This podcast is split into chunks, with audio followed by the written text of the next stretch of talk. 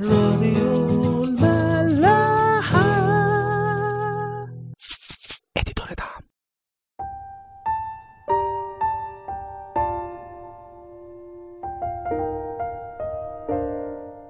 مساء الخير وأهلا بيكم في حلقة جديدة من برنامج عيش وملح.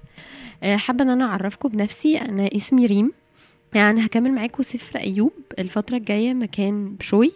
بشوي للأسف ظروف شغله منعاه إن هو يكون معانا الفترة الجاية في البرنامج.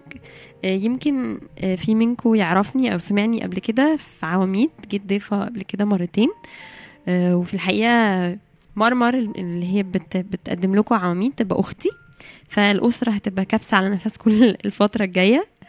آه، زعتر كان وصل معاكم أو بشوي. معلش إحنا بنقوله زعتر بس هو اسمه بشوي.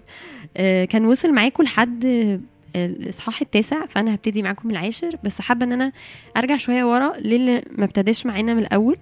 آه، افكركم كده بسرعة بقصه أيوب. أيوب آه، رجل بار وفعلا ربنا كان شايف ده فيه. فالشيطان طبعا ما عجبوش الكلام ده فراح رايح لربنا واشتكى أيوب عند الله. وربنا سمح لأيوب آه، بتجربة.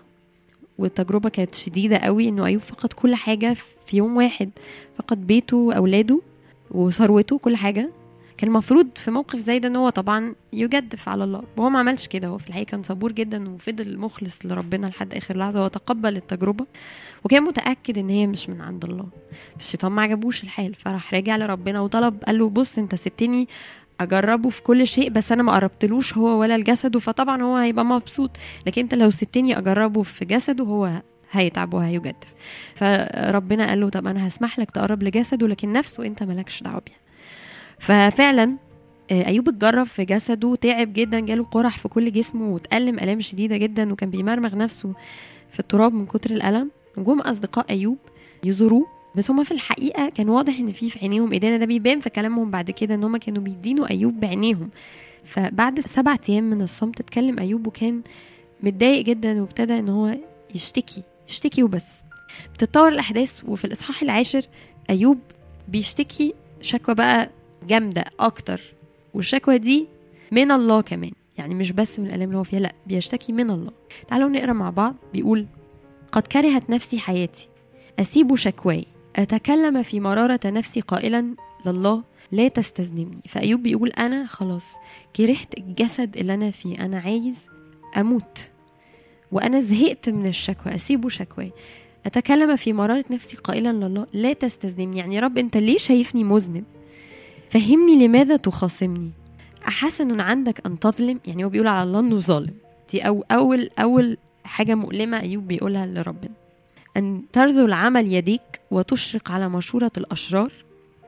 يعني هو خلاص أرذله.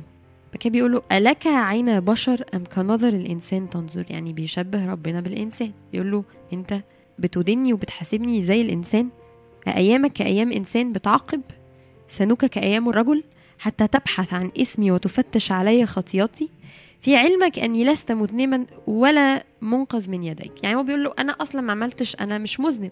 ماشي هو أيوب كان بار بس أكيد هو مش بلا خطية. برضه هو كان زي ما إحنا كان شو يتكلم معاكم إن هو كان شايف إن هو كان بار في عين نفسه. وده واضح هنا إن هو أنت أنا مش مذنب أصلا. بعد كده بيكمل في آية 8 بيقول له كلام حلو قوي.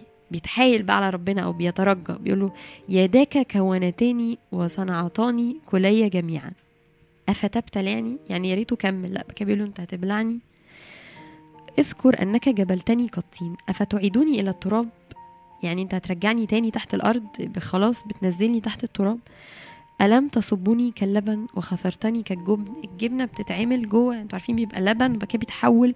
الجبنة بتتكون جواه. زي ما الجنين بيتكون جوه رحم أمه. كلام بليغ جدا. بس في الآخر البلاغة دي كلها مستخدمة استخدام سيء في إنه هو جاي بيقول له في آية 13 لكنك كتمت هذا في قلبك. علمت أن هذا عندك. يعني يا رب بيقول إنه ربنا كان شايلها له يعني في قلبه وإن هو هيعمل فيه كده. يعني قسوة شديدة جدا. أنا شايفة إن ده كلام أكيد كان مؤلم جدا وربنا بيسمعه من أيوب اللي هو كان بيحبه جدا. في آية 18 بيقول له فلماذا أخرجتني من الرحم؟ كنت قد أسلمت الروح ولم ترني عين. يا ريتني كنت موت تاني بيتكلم عن الموت. بس ف يعني خلاصة الإصحاح ده كله هو بالشكل ده إنه أيوب خلاص بيتكلم كلام فعلا مؤلم جدا لربنا. أنا يعني جات لي فكرة وأنا بره الإصحاح قلت يا ربي أنا أم عندي بنت صغيرة بتخيل لو البنت دي جت كبرت وأنا بحبها جدا جدا جدا وحصل أي يعني عقاب ليها بسيط إن أنا بعاقبها عشان يعني أخليها أحسن. زي ما ربنا كده بيسمح بالتجربة عشان ينقي. وجت هي قالت لي الكلام القاسي ده أنا هكون حاسة بيه وهتألم قد إيه. أي حد أنت بتحبه قوي لو قال لك الكلام ده أكيد هتتعب إن هو شايفك بالطريقة دي أو مش شايفك صح. وهو ده اللي حاصل هنا مع أيوب من أيوب مش شايف ربنا صح مش فاهمه صح. خلاص فقد اتصاله المظبوط بربنا مش قادر يسمع صوته المظبوط. الكلام ده فعلا أبعد ما يكون عن صفات ربنا. طيب الكلام ده بليغ وجميل والإصحاح ده إصحاح في الإنجيل. بس للأسف مستخدم استخدام غلط جدا. يعني بدل ما هو بيتكلم كلام مظبوط عن ربنا وفي مدح وفي شكر وفي الحاجات الجميلة اللي كلنا بنحب وبنتعزى لما بنسمعها لا مليان العكس خالص. ده بيخليني أقف وأفكر كده يا ترى إحنا لما بنمر بتجربة بنعمل إيه؟ هل حياتنا بتبقى زي الإصحاح ده؟ هل هي بتبقى زي الإصحاح العاشر من أيوب؟ كلها كلام غلط عن ربنا وبيبقى معسر للناس اللي حوالينا وبنبقى معسرين وزعلانين ومكتئبين وحالتنا وحشة جدا ولا بنبقى فرحين؟ زي ما ربنا عايزنا نكون متعزيين زي ما هو عايزنا نكون وبندي صورة صح ومظبوطة عن أبناء الله في الضيقات. بجد يعني أنا عايزة أقرأ معاكم جزء من رسالة بولس الرسول الأولى إلى أهل تسالونيكي الإصحاح الخامس هنبتدي من آية 16 يمكن كلنا عارفينها. افرحوا كل حين صلوا بلا انقطاع اشكروا في كل شيء لأن هذه هي مشيئة الله في المسيح يسوع من جهتكم. لا تطفئوا الروح. طيب يعني بجد قد إيه كلام جميل قد إيه أفعال مفرحة إن إحنا نكون في وسط الضيق أو على طول فرحين وشاكرين. ولا نطفئ الروح جوانا بالحزن والكآبة واليأس والأعمال ال- ال- ال- اللي إحنا كتير يعني بنروح لها وإحنا وإحنا بنمر بتجربة. أكيد في منكم جرب إن هو يمر بموقف صعب ويطلب ربنا ويلاقيه جنبه على طول ويلاقي نفسه بيتصرف التصرفات دي بالظبط وهو مش مصدق نفسه هو إزاي قدر يعمل كده. يعني إزاي هو قدر إنه في الموقف ده بالتحديد اللي هو المفروض يبقى فيه كئيب ومتضايق يقدر إن هو يبقى فرح. يمكن هشارككم بتجربة شخصية. أنا لما بابايا توفى كنت طبعا موقف صعب جدا والجنازة في الكنيسة بتبقى من أصعب المواقف الواحد بيبقى يعني خايف جدا وهو رايح ال- الموقف ده. أنا فاكرة إن أنا طبعا بنقعد في الصف الأول في العزا أو في في الجنازة وبعدين أنا كنت ببص عندنا صليب كبير في الكنيسة ببص رفعت عيني قلت يا رب أنا هطلب منك طلب غريب وصعب.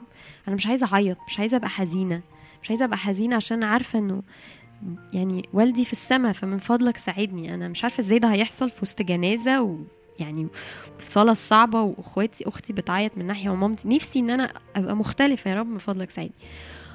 وحصل وربنا بعت لي سلام غريب وكنت ببتسم. مش مني ده كان أكيد مش مني. أنا كنت عارفة إن ده مش مني. ربنا هو اللي بعت. إداني فرح إداني شكر إداني سلام وخلى الروح يشتغل جوايا جامد قوي فعايزه أقول لكم صدقوا وأنا متأكدة انكم جربتوا انه ربنا يقدر إن هو يكون جنبكم في أصعب المواقف وإن هو يقدر إن يخلي السفر اللي إنتوا بتكتبوه في الحياة سفر فرح ومعزي ورسالة للناس اللي حواليكوا مش كلام غلط عنه أو رسالة غلط. نركز قوي في كل حاجة بنعملها لأن كل تصرف من تصرفاتنا بينقل ربنا للناس يا بينقله صح يا بينقله غلط. اشوفكم الحلقة الجاية ونكمل مع بعض الإصحاح ال11 من سفر أيوب. راديو ملاح.